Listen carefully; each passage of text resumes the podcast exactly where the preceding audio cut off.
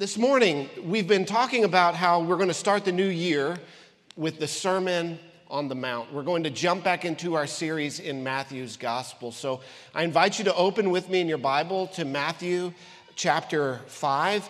Uh, you'll recall that we were going through the Gospel of Matthew until we uh, made it to the Advent season, and we, we took a break from Matthew's Gospel to reflect on and to think on the coming of the Lord and the birth of Christ. And now, here in the new year, we're picking up where we left off in Matthew chapter 5. And this morning, what I hope to do is to, to, to spend the next few moments looking at, reflecting on what lay before us. We're going to spend a, a, considerable amount of time working our way through this sermon that Jesus preached. But before we start getting into and dissecting the, the individual parts of it, it's good to have an idea of the whole before you start diving into looking at each individual piece. Uh, all of my kids this year got Legos, and it would be very hard to put them together without knowing what the whole thing is supposed to look like. If you just pull any one single piece out of that set, it, it doesn't really make a whole lot of sense.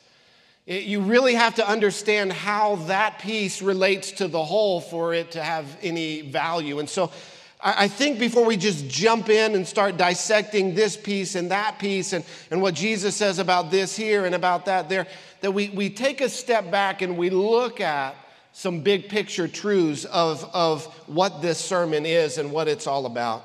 Of course, it is affectionately called, I believe, the, the Sermon on the Mount, and we'll see why it's called that here in the first verse.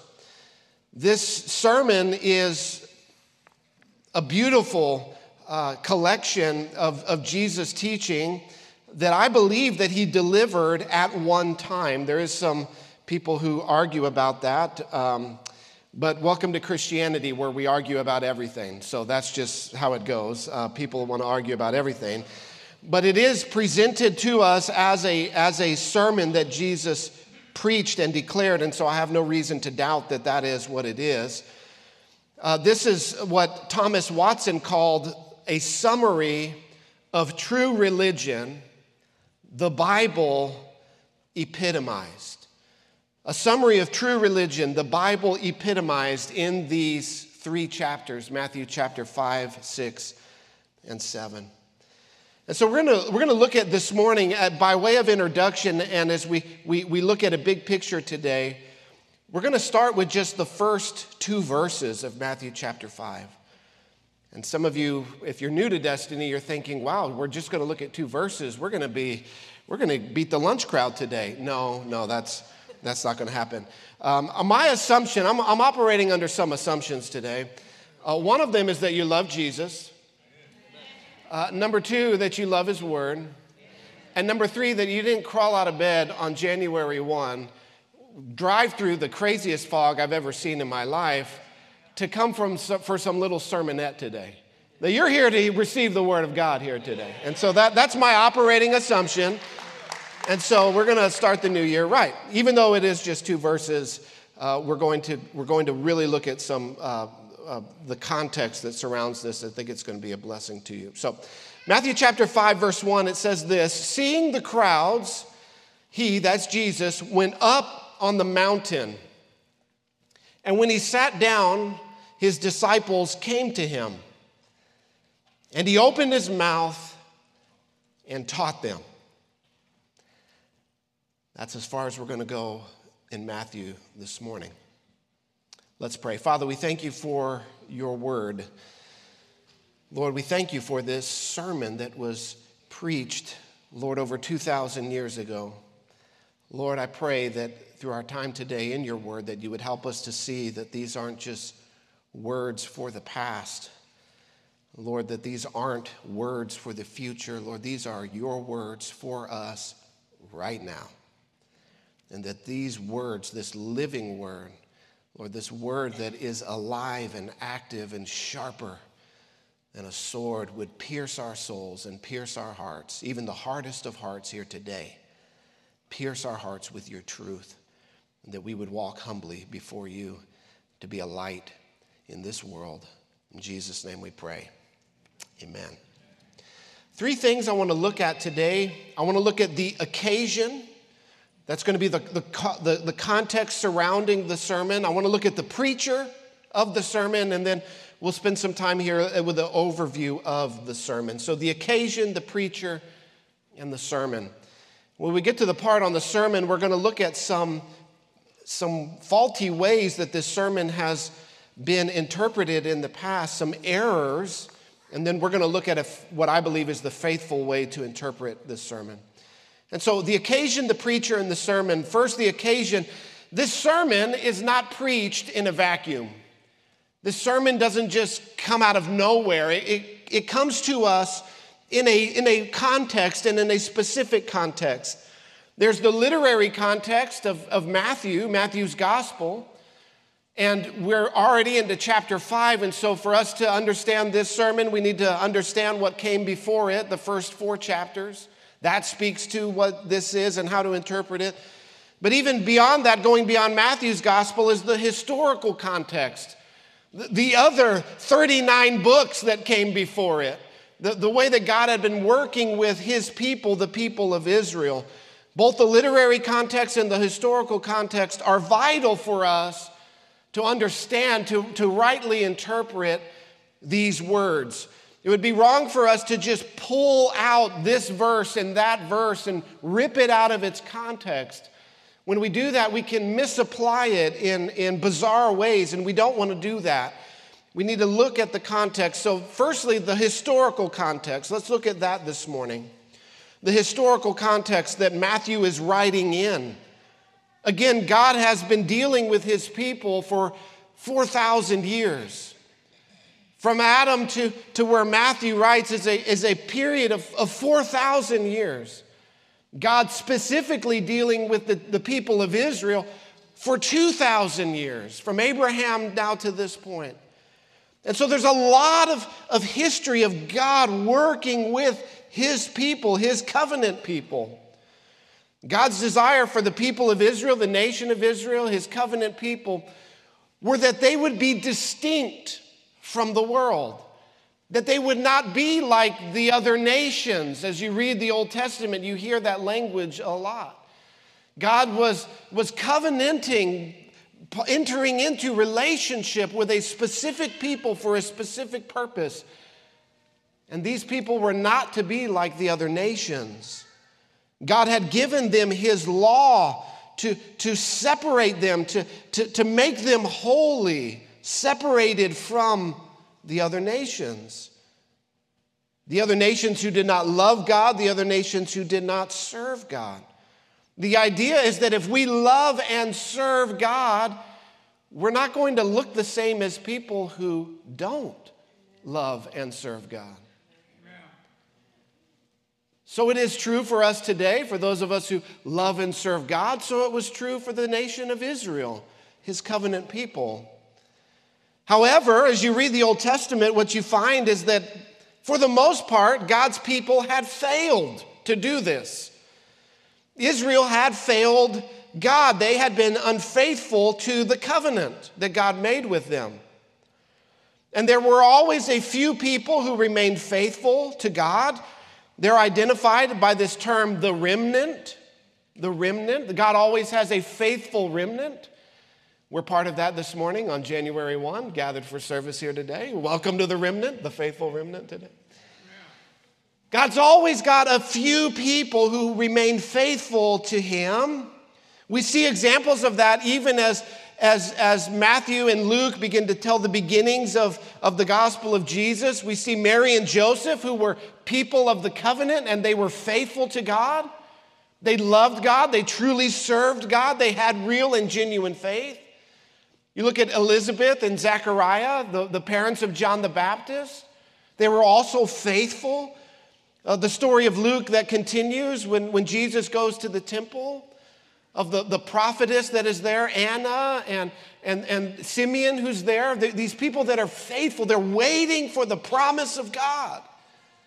But by and large, Israel as a whole had not kept covenant with God. They had broken the covenant. They had not been faithful. They had not served the Lord.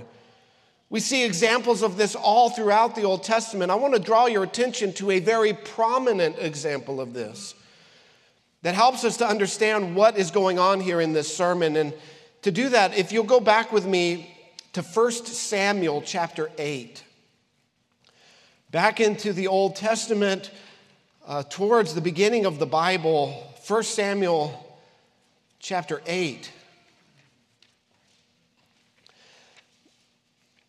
God, at this point, has delivered his people from Egypt, led them through the wilderness, established them in the land that he had promised to give to Abraham, Isaac, and Jacob. He had given them his law, given them his law to govern them, that they would know how to live in covenant relationship with their God, their deliverer, their Savior.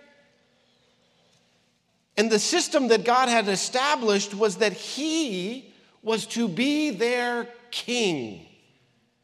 God was to be their king.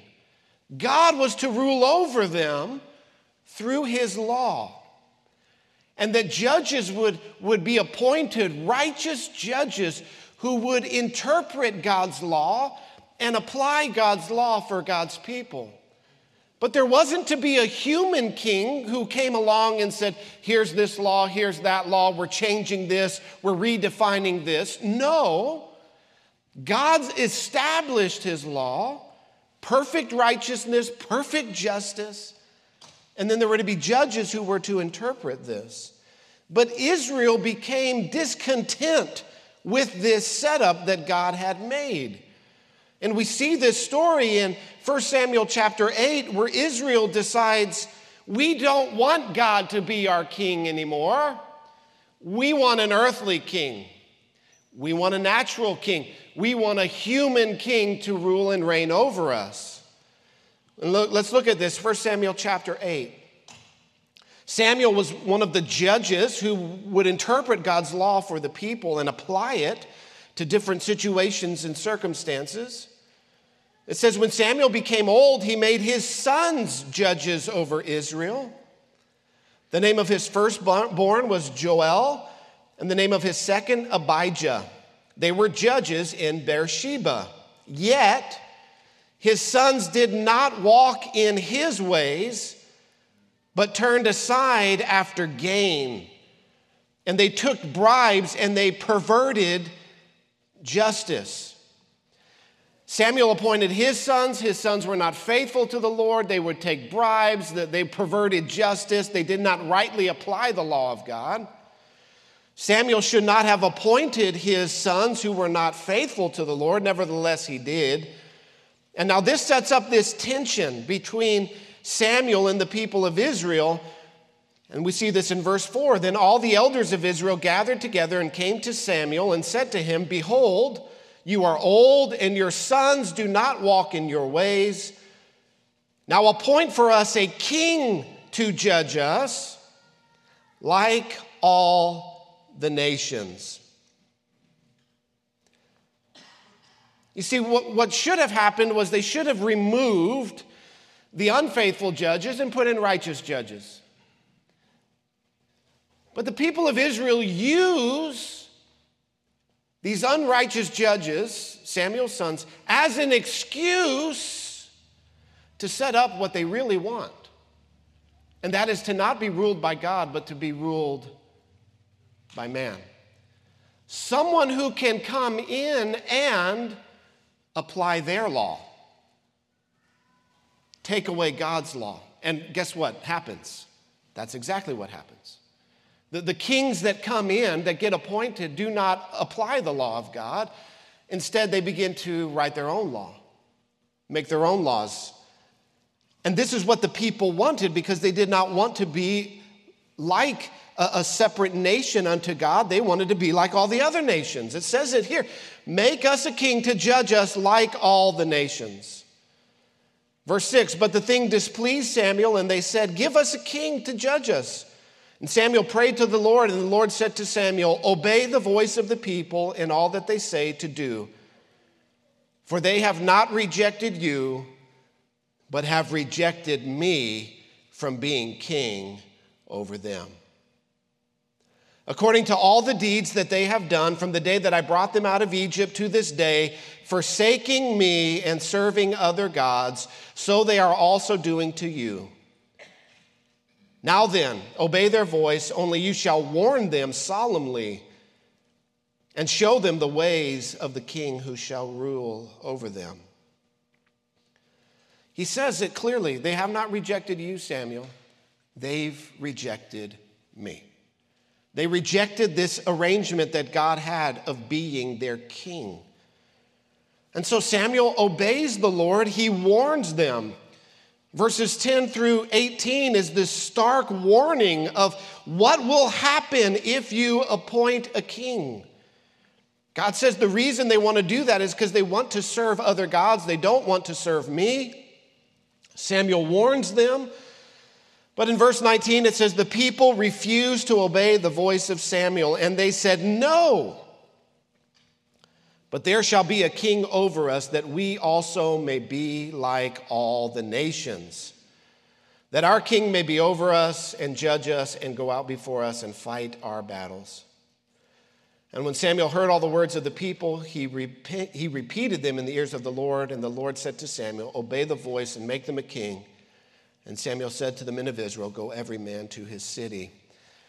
And Samuel goes about appointing Saul as the first king of Israel. This highlights for us the fact that God was to be their king. And it was his word that was to be supreme for his covenant people.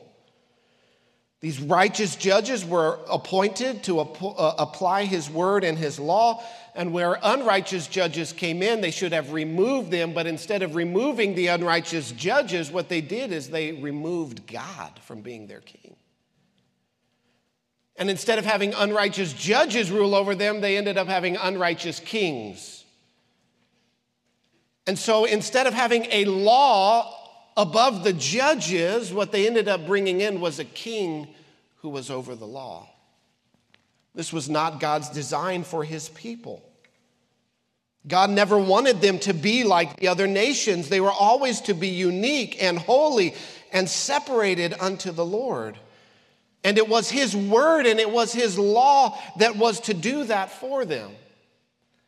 I want to show you one more passage from, from the Old Testament again, this, this historical context that Jesus steps into and begins to preach his sermon.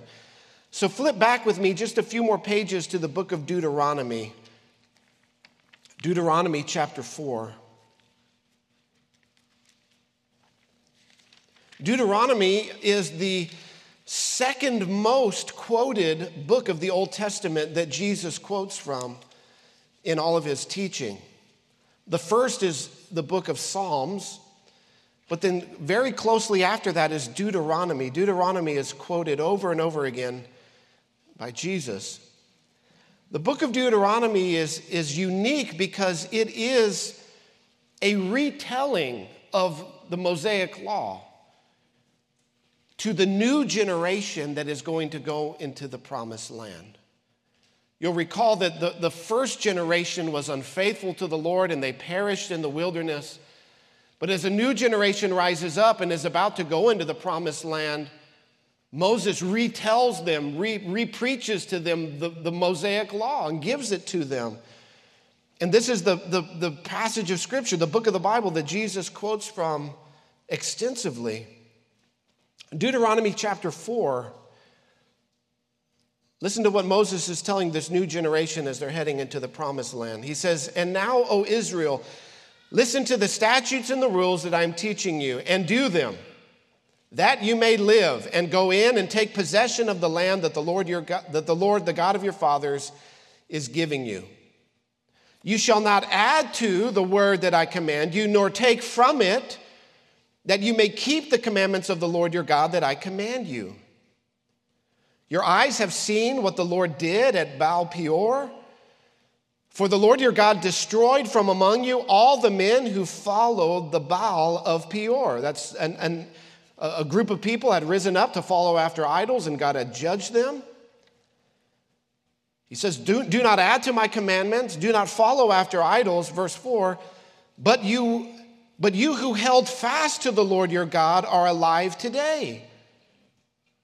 See, I have taught you the statutes and the rules as the Lord my God commanded me, that you should do them in the land that you are entering to take possession of it. Keep them and do them, for that will be your wisdom and your understanding in the sight of the peoples. So, so the other nations, the surrounding nations. And, and listen, to what, listen to what he says. He says, When the other nations that surround you, when they see and they hear these statutes, the, the law of God, they will say, Surely this great nation is a wise and understanding people. For what great nation is there that has a God so near to it as the Lord our God is to us? And whenever we call upon him, he is there for us. And what great nation is there that has statutes and rules so righteous as all this law that I set before you today? Only take care and keep your soul diligently, lest you forget the things that your eyes have seen, unless they depart from your heart all the days of your life. Make them known to your children and to your children's children. So here he's setting up this multi generational legacy of faith that they are to hold fast to what God has done for them and hold fast to his word. But, but notice here that as the children of Israel go into the land with the law of God, the commandments of God, the righteous decrees of God, and, and they, they, then other nations begin to take notice of these people who are not ruled by a king, but ruled by God. That it's going to set up, it's going to create a culture in that nation that's going to produce wealth, it's going to produce blessing, it's going to produce prosperity. And in fact, that is what it does. And Israel was to be a light to the nations, reflecting the covenant of God, the blessing of God. That Israel was to show forth the goodness of God and the law of God and the blessing of God. And that as other nations were to take notice of the way God was blessing them, that it wouldn't just be the, the, the, the, the, light shining on Israel, but it would be Israel shining the light on God. That was God's purpose and God's design for his law and for his people. And this was to be a manifestation of the kingdom of God. The kingdom of God is the place where God rules and reigns. Old Testament Israel was to be a manifestation of that kingdom. Distinct from the world, distinct from the other nations. So distinct in, in such a way that the other nations would take notice and say, where did they get these commandments? Where did they get these laws? It's not some king that delivered it to them, it's their God. And those who enter into covenant with this God experience his blessing, experience his rule, experience his reign. And it's into this context that Matthew begins to, to write his gospel. That we know that Israel wasn't faithful. We know that they set up a king over them. We, we know that the kings perverted justice.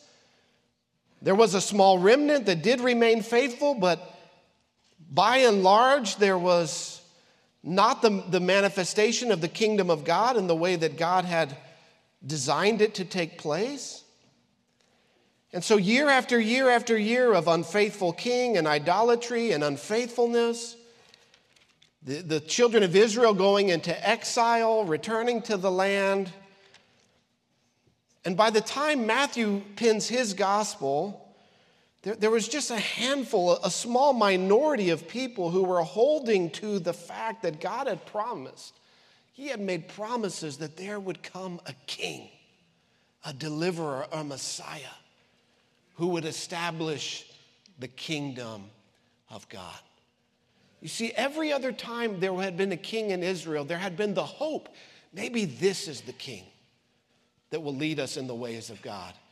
And then you read the story of the kings and you read the story of, of the book of Judges. You read all of these stories about these people that failed miserably. And it's into this context that Matthew writes a, a, handful, a remnant of people holding to the promise of God that he would one day send a king. That's the historical context. Let's look at the literary context here this morning. Let's go back to Matthew chapter 1. The literary context. What, what have we seen so far as we've moved through Matthew's gospel?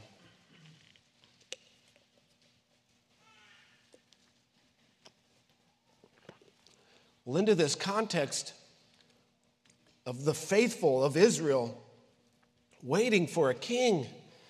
Matthew begins by writing, uh, saying, the book of the genealogy or the Genesis of Jesus, the Messiah. Jesus the Christ, Jesus the King. He is the son of David, the, the rightful heir to the throne. He is the son of Abraham, the, the one through whom God said all nations will be blessed. Matthew opens his gospel by declaring, you Those of you faithful who have been waiting for the king, we have found him, and his name is Jesus. Jesus is that Messiah. Jesus is that King. Jesus is that Savior. Jesus is that Son of David. Jesus is that Son of Abraham. Jesus is the fulfillment of all the prophets have spoken. And so we've seen that refrain over and over again in, in Matthew's gospel. When the angel comes and, and meets with Joseph, because Joseph is considering divorcing Mary because she's been found with child, the angel tells Joseph, all of these things have taken place to fulfill what the Lord had spoken by the prophet. Behold, the virgin shall conceive and bear a son, and shall call his name Emmanuel which means God with us. Jesus is the fulfillment of all that God's people have been waiting for. We, we saw it here later in, in Matthew chapter 4, verse 16, that the people, that this prophet uh, Isaiah had prophesied, the people living in darkness will see a great light. That on them, in the shadow of death, a new light has dawned.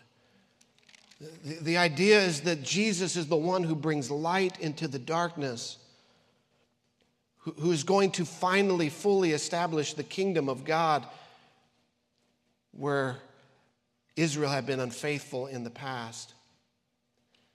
We see here in chapter 2, as the wise men come, immediately this baby king comes into conflict with the, the natural, the human king, King Herod. King Herod recognizes that this is a, a threat to my power, this is a threat to my throne, this is a threat to my kingdom, and he tries to wipe this baby king out. Immediately, we see there's this conflict between the kingdoms of this world and those who will not submit to God and the kingdom of God that there is a conflict between the kingdoms of this world and the kingdom of our God and of his Christ. But as we read the book of Revelation, what we find out is that through history, Jesus is taking the kingdoms of the world and he is subduing them to himself. So that at the end of history, what the heavens and the angels proclaim is that the kingdoms of this world have become the kingdoms of our Lord and of his Christ. Immediately, there's this conflict between righteousness and unrighteousness, kings and rulers who will not submit to God and Christ the King, even as a baby. In chapter 3, again, the literary context there comes this wild man in the wilderness with a wild diet and a harsh message. He is rough around the edges. He eats locusts for breakfast. He dips it in honey. I still haven't tried it yet. I'm going to try it one day. I still haven't tried it yet. Locusts and wild honey is his diet. He, he wears a simple uh, garment, just a camel's uh, hair, a camel garment tied with a leather belt. This prophet out in the wilderness, verse 3, it says, Here he is. His name's John the Baptist, and he's preaching in the wilderness of Judea, and he's preaching a message repent, for the kingdom of heaven is at hand. This kingdom of God is here. The kingdom is here, the kingdom is at hand. What God's people have been waiting for is about to arrive. It is on the scene. And he begins to call the nation to repent because they had been unfaithful to the covenant. They had served other gods, they had served idols, they had gone their own way, they, they were not living faithfully to the covenant. And so John the Baptist begins to preach to them God's kingdom is about to arrive. You need to turn back to God. He begins to turn the nation back to God. In the process, he identifies the Messiah by baptizing him in the wilderness and the heavens open, and God Himself proclaiming from heaven that this is my beloved Son in whom I am well pleased. Chapter 4, after Jesus is baptized, he heads into the wilderness. This is the real test. Will Jesus, the Messiah, will Jesus, the King, will he be like all the other kings? Will, will he lead God's people into sin? Will, will he be unfaithful to God? But Jesus, in the wilderness, tempted by the devil, he does what all the other kings failed to do. He points back to the law of God and he says, It is written. It is written. Jesus submitting himself to the law of God, Jesus not falling into sin, Jesus not following after the, the course and the pattern of the kingdom of the world and the kingdom of darkness, but rather Jesus conquering Satan in the wilderness, defeating him by submitting himself to the word of God. Jesus emerges from the wilderness victorious over Satan, and he begins to preach, Matthew chapter 4, verse 17 Repent, for the kingdom of heaven is at hand. This is the, the literary context.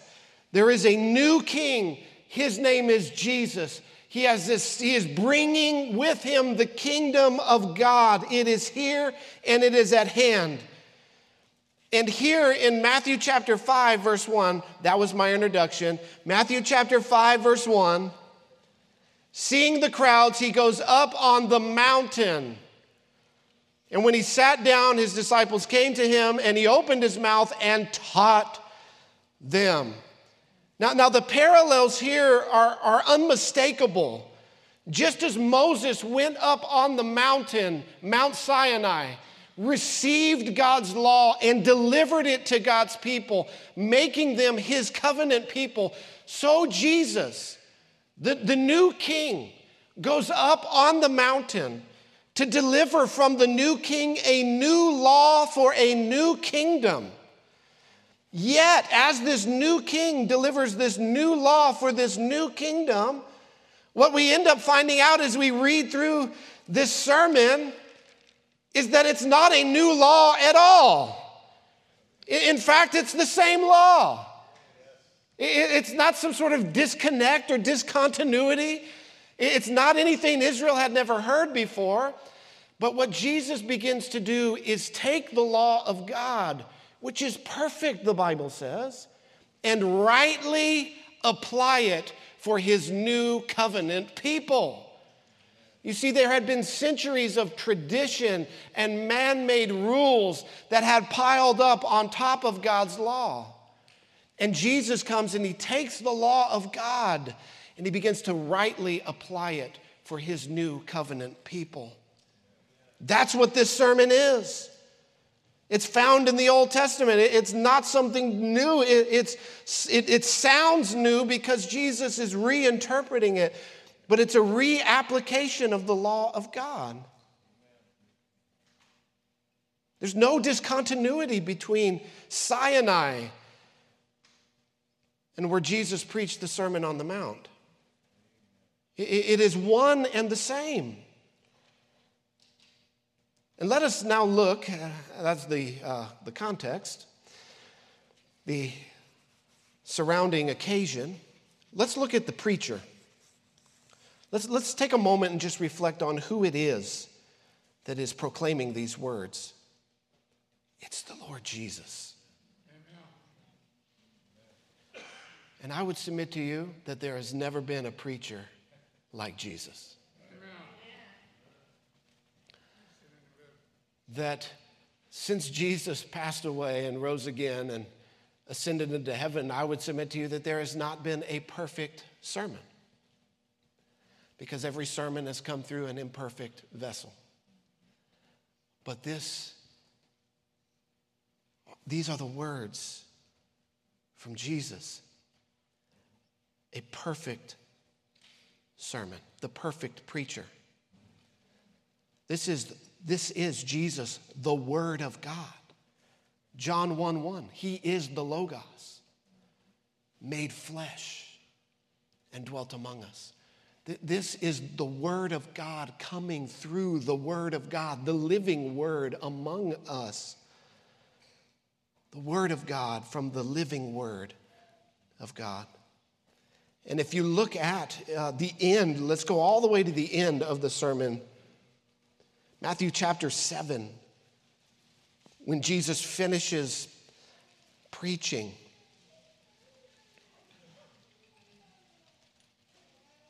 Verse 28. When Jesus finished these sayings, the crowds were astonished at his teaching for he was teaching them as one who had authority and not as their scribes.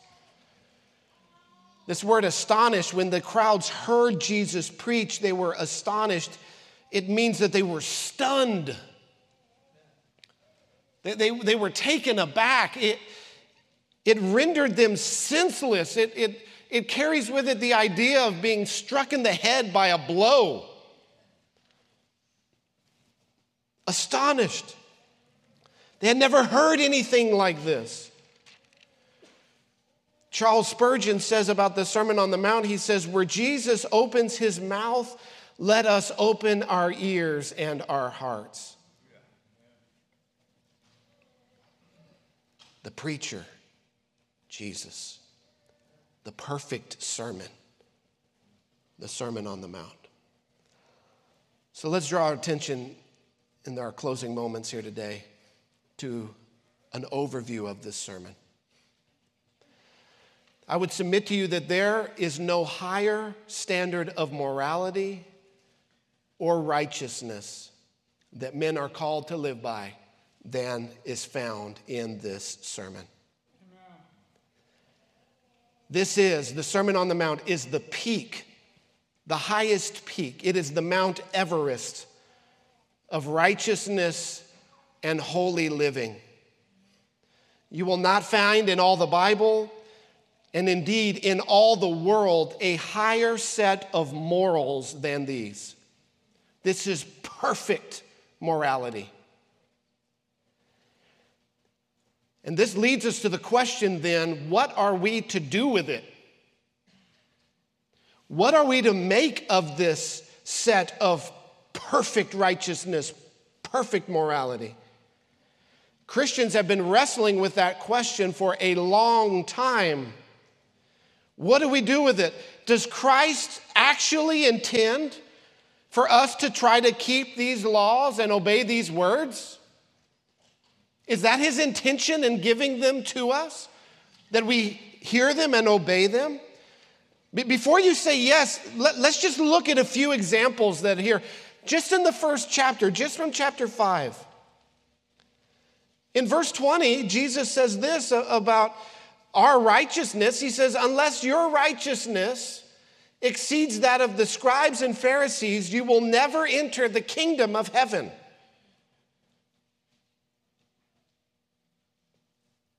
Imagine what people thought when they heard that. The, scribes and the Pharisees, in their mind, are the pinnacle of righteousness.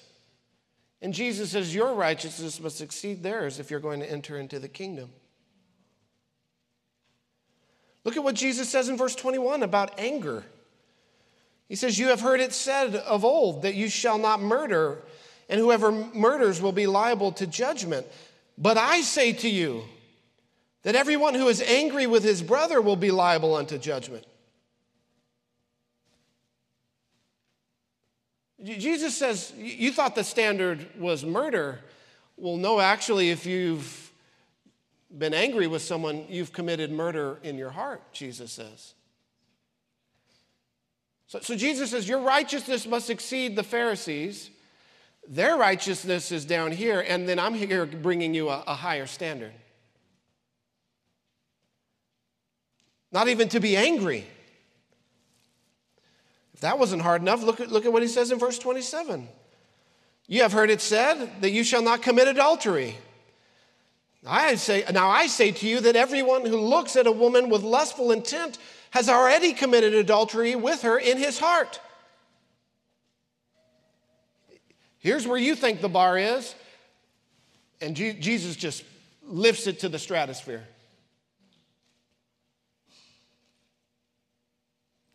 That, that wasn't hard enough. Look at verse 43. You have heard it said that you shall love your neighbor and hate your enemy, but I say to you, love your enemies and pray for those who persecute you. If that wasn't, all, if that wasn't enough, verse 48, he concludes this, this list of morality by saying, You therefore must be perfect as your heavenly Father is perfect. People sitting there might be tempted to think, Jesus, I'm not perfect. I can't, the, the, the, the, anger issue, the lust issue, the, the loving my enemies. Jesus, I'm not perfect. Jesus says, You must be perfect as your heavenly Father is perfect. And so, just as Jacob wrestled the angels, so Christians have been wrestling with these words of Christ. Because even on our best day, we fall woefully short, do we not? Can we start 2023 by being honest here this morning? This is a high standard. This is a high bar. And this leads Christians uh, down a path of what do we do with these words? Does Christ actually believe, uh, uh, think that we could live up to this standard? And there have been three major errors in attempting to interpret the Sermon on the Mount, and I want to lay them for you before lay them before you, and then I want to tell you what I believe is the fourth way and the faithful way to interpret this sermon. The first error belongs to a group of a doctrinal uh, scheme called dispensationalism.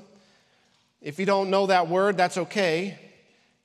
The funny thing is, you probably are a dispensationalist and you don't even know it.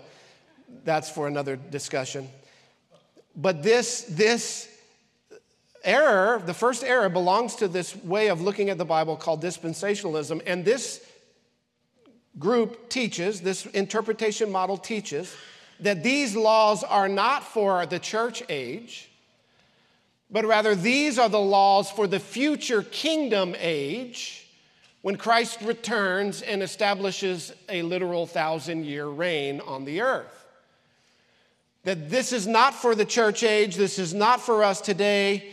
There's no way that this could be for us. Look, look at how difficult this is. This has to be the law that, that will govern God's people during the future millennial reign of Christ. Therefore, we, we just sort of wait until Christ returns and sets up his kingdom, and then we can dust off Matthew 5, 6, and 7 and start obeying it. Now, there's some real problems with this. I'll, I'll, only lay a few before you. Number one, this is the passage where Jesus teaches that we are the salt of the earth and the light of the world. So, if this is for a future kingdom age, then Christians aren't the salt of the earth and the light of the world today. Well, I'm sorry, but we're called to be the salt and the light. That is a major error. Jesus, John the Baptist, the apostles who came and proclaimed the gospel after Jesus, all were emphatically clear the kingdom of God has arrived. It is here. Jesus established his kingdom. So, this is not the law for a future kingdom age. So, then people go on to number two. They say, These commandments are only to show us God's holiness and the impossibility of living up to his standard. The law, these laws and the Old Testament law, like it, show us our need for a Savior. It was never Christ's intention that we actually try to keep these laws. They were only given to us that we might recognize our sinful state and turn to Christ as our Savior. There's a lot of people who hold to that view of the Sermon on the Mount. It shows us our sinful state and our need for Christ as Savior. It does that, but I believe it is, it is intended to be more than that. I'll show you why here in a second. That's the second error. The third is what it belongs to theologically, theologically liberalism. Theological liberalism denies the miracles, they deny the inspiration of Scripture, they deny the resurrection of Christ. Um, they, they look at this, so, so therefore they deny the new birth. And they take this and they interpret the Sermon on the Mount sort of like a social gospel or a social justice gospel, which strips Christianity of personal redemption and salvation and holds this up simply as a list of morals. Therefore, salvation is to be found not as a work of grace received by faith, but rather by keeping the commandments. This is simply modern day Phariseeism that you can earn your own righteousness. And so there, there's those who try to apply this as a works based righteousness. All of this confusion about how to interpret this sermon led John Stott to say that the Sermon on the Mount is probably the best known part of the teaching of Jesus, though arguably it is the least understood and certainly it is the least obeyed.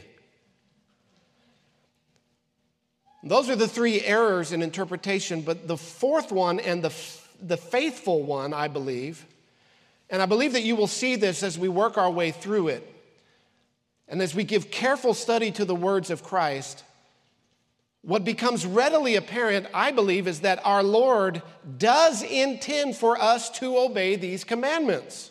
Amen. So that even the closing words of the book of Matthew, Jesus' closing words in Matthew, he says, All authority in heaven and on earth has been given unto me. Therefore, go make disciples of every nation, baptize them in the name of the Father, Son, and Holy Ghost, and teaching them to obey all that I have commanded you. Are we really to believe that Matthew closes his gospel with these words of Christ, which say, Go into all the world and teach the nations all of my commandments? But we're to think that we're not to teach them Matthew 5, 6, and 7? No, I believe Christ intends for us to receive these as his commandments to us and that we should endeavor and strive to obey them. And what a great way to begin 2023 by reading through this, by studying it, by, by endeavoring to apply it.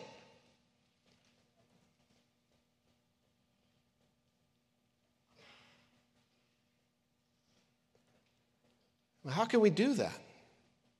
How can we possibly do this?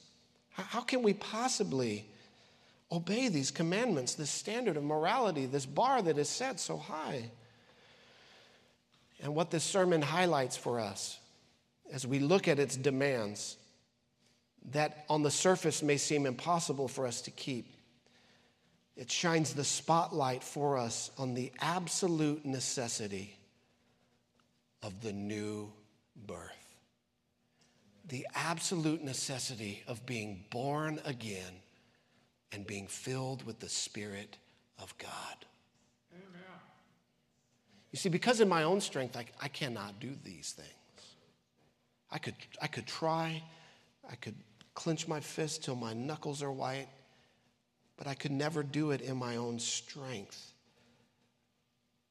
But when by the Spirit of God I have been born again, I've been filled with His power, I've been filled with the very Spirit and power of the one who uttered these words. When the one who walked out of the grave has poured his power into my life. By the strength of God, we can obey his word. As we walk not according to our flesh, as Paul says in Romans 8, but according to the Spirit. But you must be born again. You must have the power of the Holy Spirit in your life. And for us to read these commandments and to not read them as a law that we are under, but read them as a grace from God given to us to show us how God's people are to live for us to, to receive them that way, we must be born again. There must be a fundamental change at the core of our being. Because the natural man, the Bible says, is at enmity with God. But those who have been born again by the Spirit of God, we look at God's law and we say, they are not burdensome. His commandments are not burdensome. This is not a law that I live under to earn my righteousness, but no, because I have received the righteousness of Christ, because I have received salvation, which is a gift, because I have received it by faith, I now have the power to obey the commands of God. You have the power to live this sermon if you are born again. You have that power. It would be wrong for me to, to lower the bar and tell you to live beneath the bar. What, what I'm called to do is to tell you if you are born again, you're filled with a new spirit. If you are born again, you have God's power living inside of you. And this commandment given to us is to set God's people apart from the world. Remember the Old Testament? that, that the, the nations, the surrounding peoples would look at God's covenant people and say, Look at the God they serve. That the way that they live together and interact together, the way that they were blessed, the, the way that, that God's law separated them was to draw God's, uh, the, the nation's attention to them in the same way the church has been set apart from the world by the Word of God. And as we, through the power of the Spirit of God, live out the commands of Scripture, it sets up a new culture, distinct from the world, different values from the world. And when people mistreat us, when people do wrong to us, and instead of us responding in kind, but instead we love them and we pray for them, they get a taste of the kingdom of heaven. They get a taste of our King. And you and I are called to live that way and to take the kingdom of God everywhere we go because we are living in submission to God, our King. This is what God was trying to do through the uh, Old Testament. But now that Christ has died and risen again and is seated at the right hand of the Father, and he's pouring out his spirit now on all flesh filling us with his power, we can now live as citizens of the kingdom of God. Amen. Distinct from the world, living under the blessing of God. The new birth is essential. Jesus begins the sermon, we'll start getting into it next week. He begins the sermon with the characteristics of those who have been born again, Th- those who have received salvation. What a believer looks like, their character, their heart that has been changed. We need a new heart. We need a new heart. We need God to replace what Ezekiel calls the heart of stone and put in a heart of flesh. And even at times, those of us who, who have been born again, who have received the Spirit of God, sometimes our hard, heart becomes hard as well.